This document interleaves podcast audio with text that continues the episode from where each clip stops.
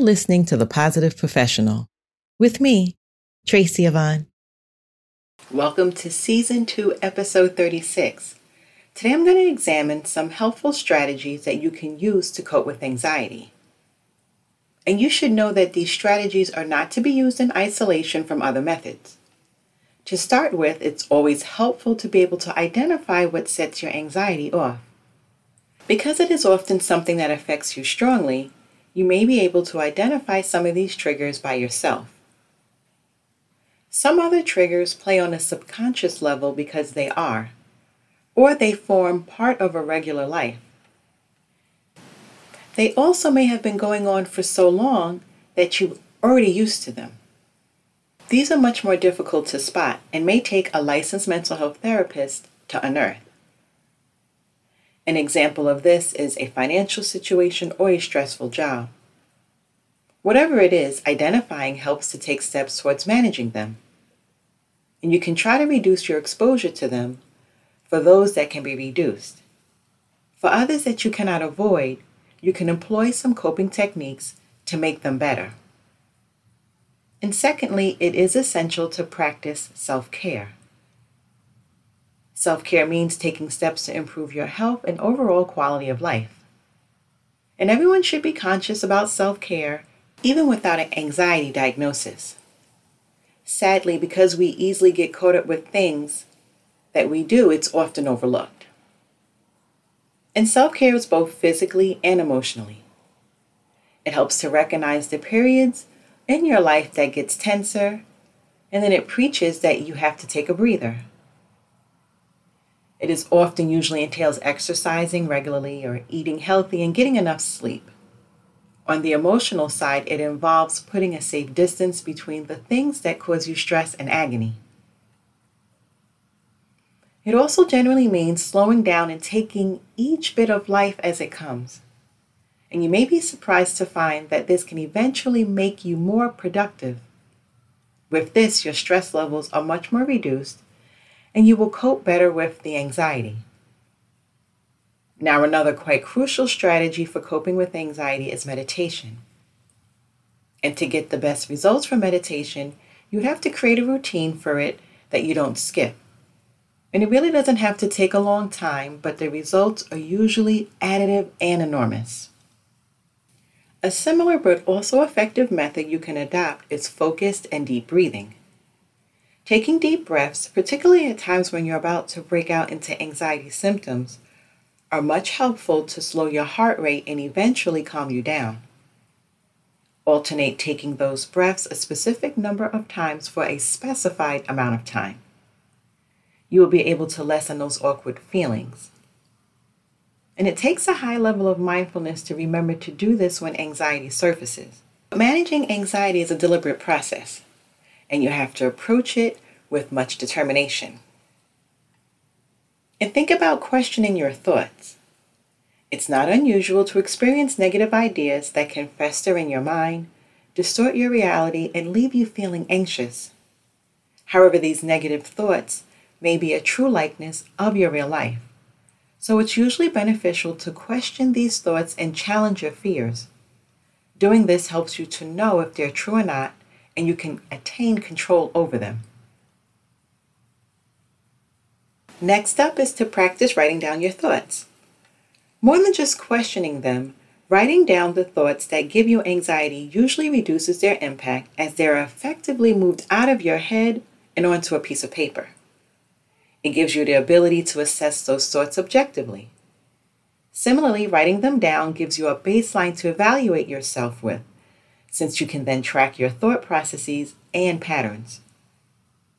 Essentially, you'll be able to see those thoughts from another perspective and know the one worth having. And furthermore, aromatherapy is often touted as beneficial to ease anxiety. Aromatherapy is a healing method wherein you use plant extracts, particularly essential oils with an appealing odor to improve overall health. This is a soothing method that you're exposed to nice scents in incense, oil, or candle form, and such scents that are used to include chamomile and lavender.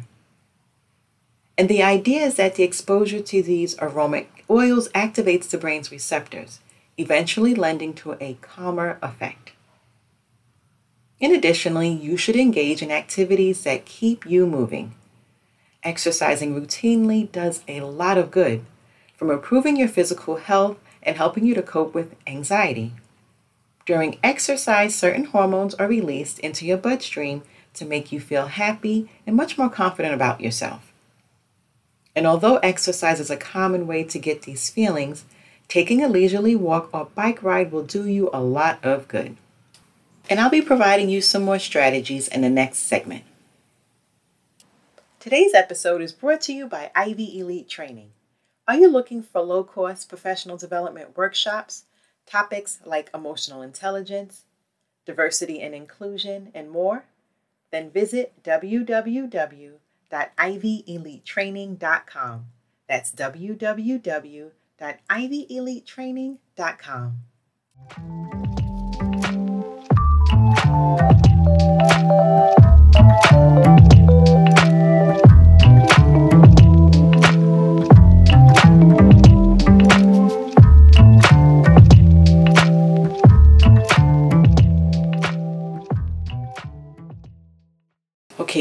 to note if you're in a situation that triggers your anxiety, one way to prevent those symptoms, if you are able to, is to walk away. By walking away from a situation, you can take your mind briefly off the disturbing situation and prevent an otherwise imminent anxiety attack. Another strategy for coping with anxiety that I'm talking about today is to leverage your support system. As much as the uneasiness can be overwhelming, you can derive a lot of comfort from your family members or a close friend. You shouldn't hesitate to talk to any one of your loved ones about how you feel in particular situations. And because they are close to you, you'll find it easier to open up to them, and they can help you sort through your emotions to help you feel better. In picking any such loved one, you should consider the person who will be very supportive of you and listen without judging you. Leveraging on those people can give you a different perspective and to help ease your anxiety gradually. And the last point I'm going to mention today is to know when to seek help. Regardless of how strong your personality is, you can always benefit from extra assistance. With frequent bouts of anxiety that you find yourself unable to manage, you should identify the signs that point you to getting professional help seeking out a licensed mental health professional who can listen to your concerns and suggest methods that's going to help you. These people have experience in dealing with similar cases, so you can be sure that you're in safe hands and that a plan can be designed specifically to help you get better of your anxiety. There are different means of getting this type of help, whether in group therapy, individual sessions, or if you prefer to engage in online counseling. Whatever method rocks your boat, just be sure to employ it to get better. So there you have it. This brings us to the end of this episode of the podcast. And I do hope that you've picked up something to do the next time you're faced with a situation that makes you anxious. Thanks for joining me today. I look forward to you tuning in to another episode. Make sure that you've subscribed to this podcast and don't forget to click the like button. You can also follow me on Twitter and Instagram. Stay safe and be well.